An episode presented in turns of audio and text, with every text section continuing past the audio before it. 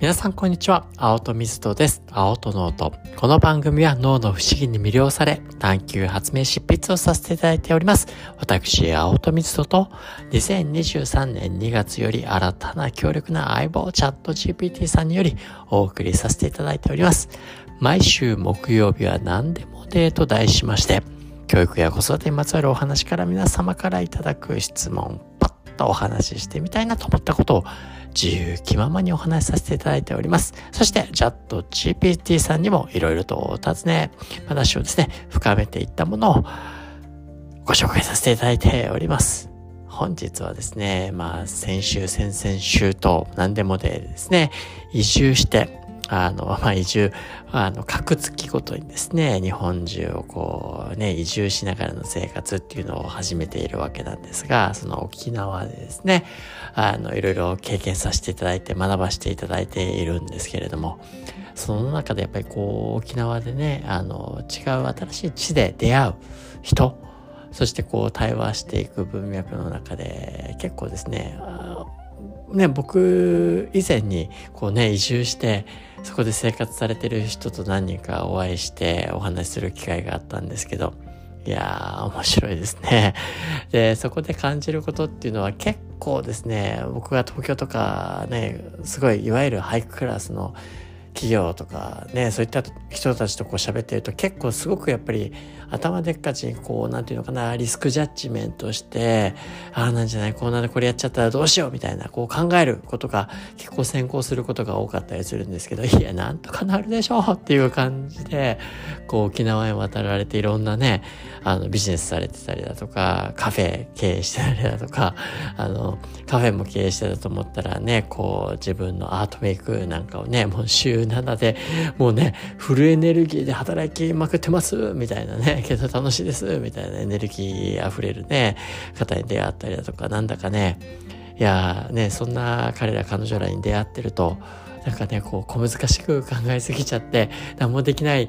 ね、時があるような自分とかがなんだかね、恥ずかしくも感じるようなことがあったりもするな、なんていうことを思っていて。で、まあね、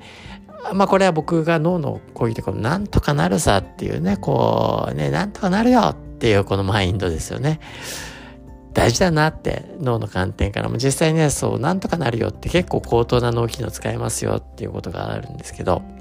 改めてですね、チャット GPT さんと、今日ちょっともうね、チャット GPT さんとこんな普通にね、あの、こんな会話してますよ。そのまま今日読んじゃおうかなというふうに思ってるんですけど、GPT さんとね、今日はなんとかなるさっていうところに関して一緒にね、対話してるところを皆さんにご紹介できたらなというふうに思います。こんなふうに僕尋ねました。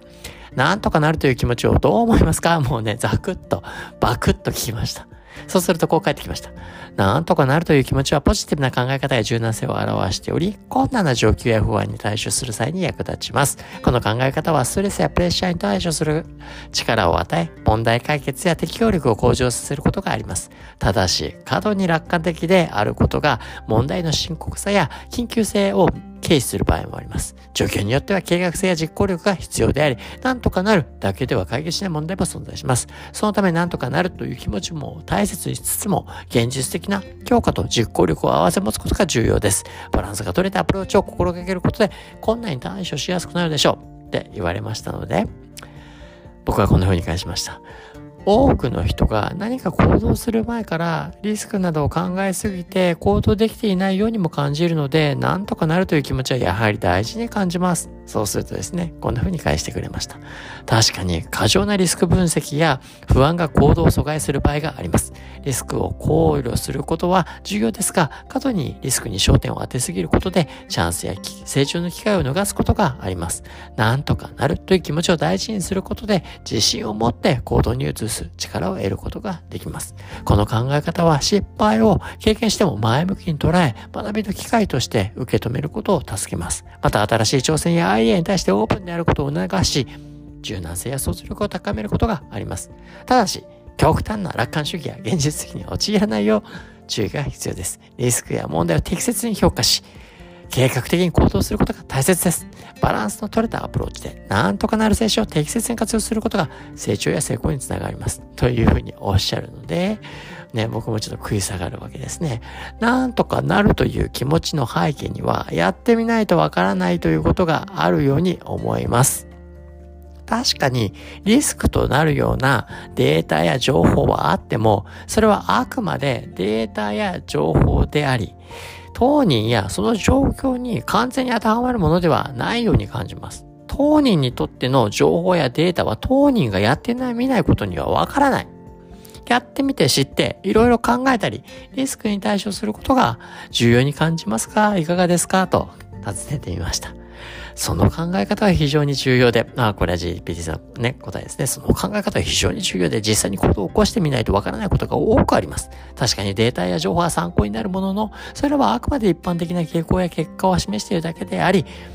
個々の状況や経験には必ずしも当てはまらない場合があります。実際に行動を起こしてみることで自分自身の強みや弱み、適応力や問題解決能力を発見、開発できます。また、失敗や成功を経験することや新たな知識やスキルが身につくことがあります。このプロセスは自己成長や能力開発にとっても非常に重要です。ただし、行動を起こす際にはリスクや問題を適切に評価し、計画を立てることが重要です。また、適応力を持って状況に応じてリスクに対処する能力も必要です。このようなバランスの取れたアプローチでやってみないとわからないという考え方を実践することが成長や成功につながりますとおっしゃいますので、僕はこんな風にご返答しました。行動を起こす際にはリスクや問題を適切に評価し計画を立てることが重要とおっしゃっておりますが何も行動していない人には経験も少ないためリスクや問題の評価も適切にできると思いませんし、適切な計画も立てることができないように感じます。あまりに適切な評価や準備を求めることが問題の背景にあるように感じます。そうすると後悔してきました。おっしゃる通り、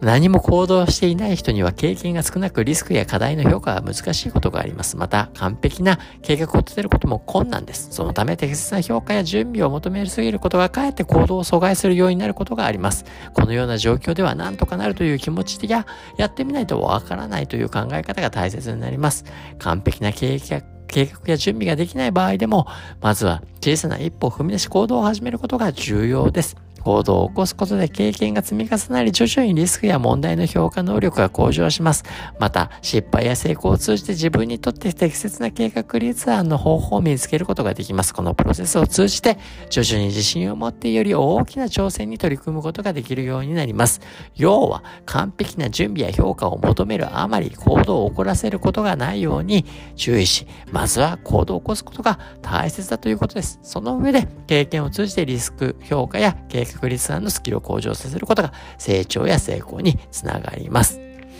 はい。そう思いますと僕はね、あの、返しました。はい、そう思います。そして、初めから計画や準備をしすぎると、適切でないことに加え、それに伴う期待値や目、目指すべき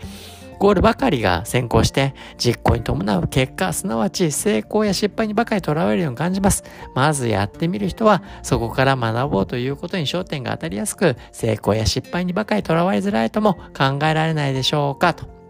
そうするとですね、その考え方は正しいと思います。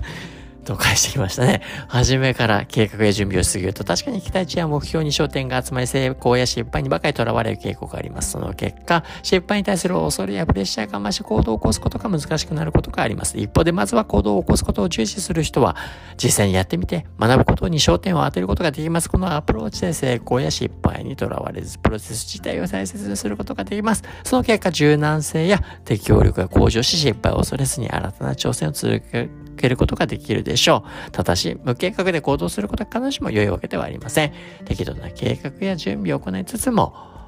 行動を起こすことが大切です。バランスが重要で、計画準備を行いながらも、経験から学ぶことに焦点を当てるアプローチが成長や成功につながると言えるでしょう。などという会話ですね、まだ引き続きいくらも